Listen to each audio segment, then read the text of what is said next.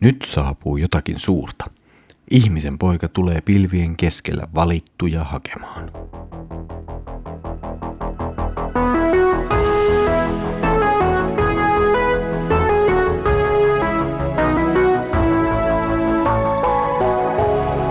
Kirjoitusten pauloissa. Tervetuloa taas mukaan Kirjoitusten pauloissa Raamuttu-podcastin pariin. Minä olen Mikko ja katselen teidän kanssanne yhdessä nyt Markuksen evankeliumia. Mukava, että olet tullut taas mukaan.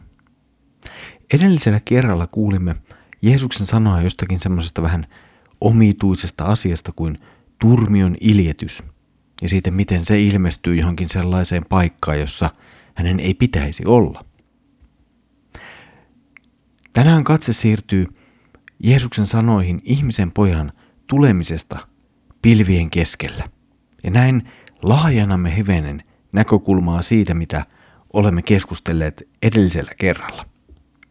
Luemme nyt Markuksen evankelmin 13. luvun jakeet 24-27. Mutta noina päivinä, tuon ahdingon jälkeen, aurinko pimenee eikä kuu anna valoaan. Tähtiä putoaa taivalta ja taivaiden voimat järkkyvät.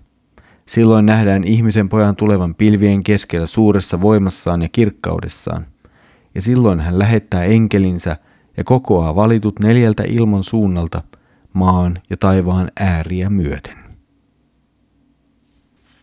No nyt on varmaan rehellistä myöntää, että eivät nämä Jeesuksen sanat ole nyt aivan helpoimmasta päästä ymmärtää. Erityisesti nyt kun sijoitetaan ne siihen yhteyteen, jossa ne esiintyy, eli siihen kohtaan, jossa on puhuttu nyt Jerusalemin kohtaamasta tuhosta ja Jerusalemin temppelin tuhosta, joka tulee sitten tapahtumaan muutaman vuosikymmen myöhemmin, niin olisi jotenkin luontevaa ajatella, että nyt nämäkin Jeesuksen sanat jollain tavalla sijoittuvat tähän yhteyteen. Ja olisi helppo jotenkin ajatella, että nyt Jeesus jatkaa samasta aiheesta puhumista. Ja näin, jos ymmärrämme, niin silloin nämä kosmiset ilmiöt viittaisivat siihen, mitä tapahtui oikeastaan Jeesuksen ristiinnaulitsemisen aikana.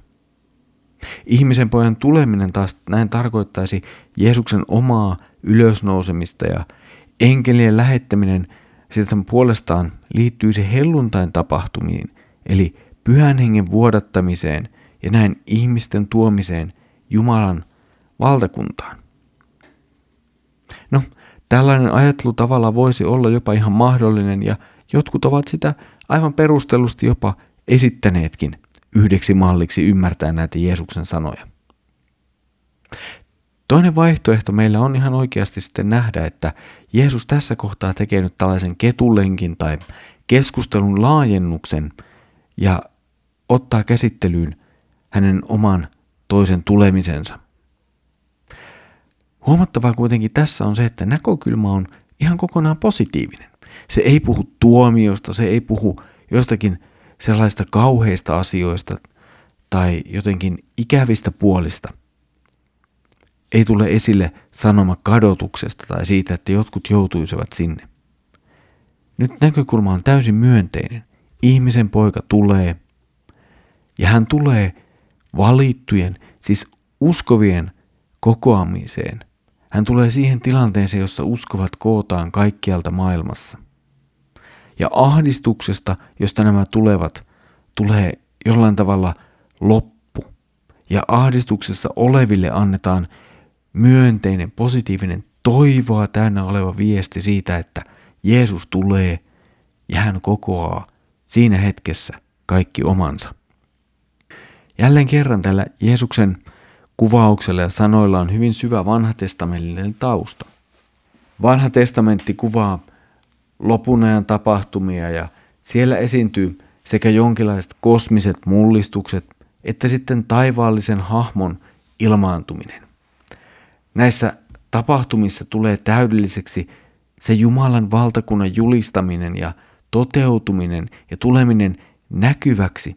Siis kaikki se, mitä Jeesuksen julistus on julistanut ja kertonut ja jollakin tavalla jopa laittanut ihmiset odottamaan, niin tässä hetkessä se kaikki tulee näkyväksi ja toteutuu lopullisesti.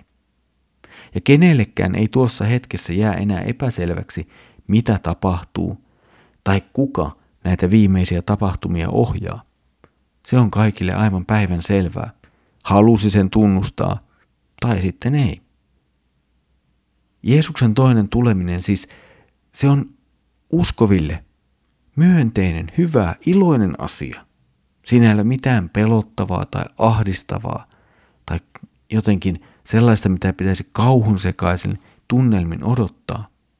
Ei, se on myönteinen, se on tässä elämässä meille toivoa antava näkökulma ja asia.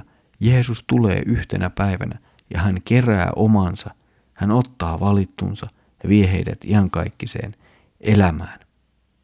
Ja tämä kun tapahtuu, niin sen kaikki taut näkevät. Myöskin ne, jotka eivät ole Jeesukseen uskoneet, joutuvat siinä hetkessä tunnustamaan, kuka on todellinen maailmankaikkeuden Herra.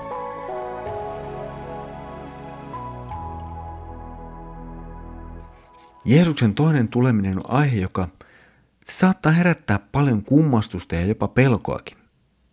Jeesuksen sanat uskoville ovat kuitenkin rohkaisevia ja jollakin tavalla tulevaisuutta valaisevia.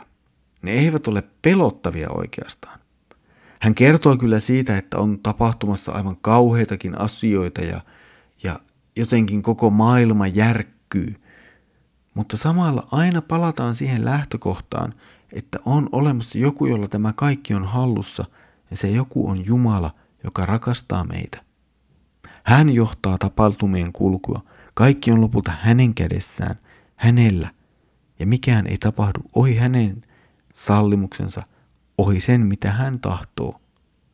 Ja lopulta meillä uskovina ei ole mitään hätää.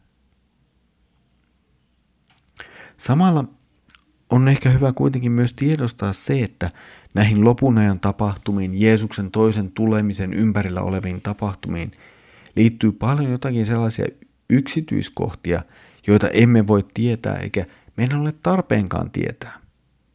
Meillä on toki hyvä olla ymmärrys niistä keskeisistä linjoista, joita Raamattu esittää liittyen Jeesuksen toiseen tulemiseen.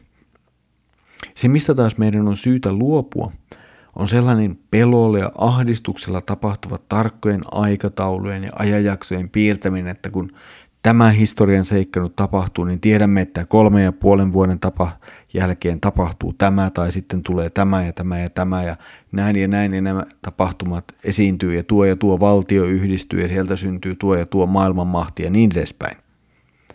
Tällaisen meillä oikeastaan ei hirveästi ole tarvetta. Raamatun lähtökohta on kertoa meille, että Jumalalla on kaikki hallussa. Kyllä tulee suuria ahdistuksia, tulee vaikeuksia, tulee monenlaista hätää, mutta mikään ei tapahdu Jumalalta salassa.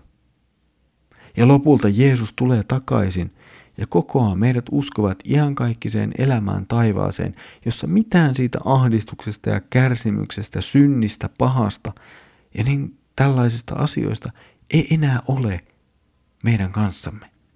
Siellä me elämme ilman mitään siitä, mitä synti tässä maailmassa aiheuttaa ja rikkoo. Taivaassa ei enää ole syntiä. Ja tämä on se keskeinen näkökulma, joka on aina hyvä pitää mielessä, kun pohdimme ja katselemme maailman loppuun ja Jeesuksen toiseen tulemiseen liittyviä asioita. Jumalalla on kaikki hallussa. Hän pelastaa meidät Jeesuksessa. Ja hän kaikessa, mitä tapahtuu, kuitenkin rakastaa meitä. Tässä oli tämänkertainen kirjoitusten pauloissa Raamattu podcast. Mukavaa, että olet jälleen ollut yhdessä mukana katselemassa Markuksen evankeliumin jakeita.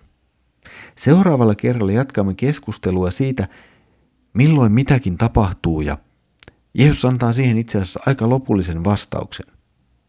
Siitä siis seuraavalla kerralla. Mutta nyt Herramme Jeesuksen Kristuksen armo, Isä Jumalan rakkaus ja Pyhän Hengen osallisuus olkoon sinun kanssasi. Aamen.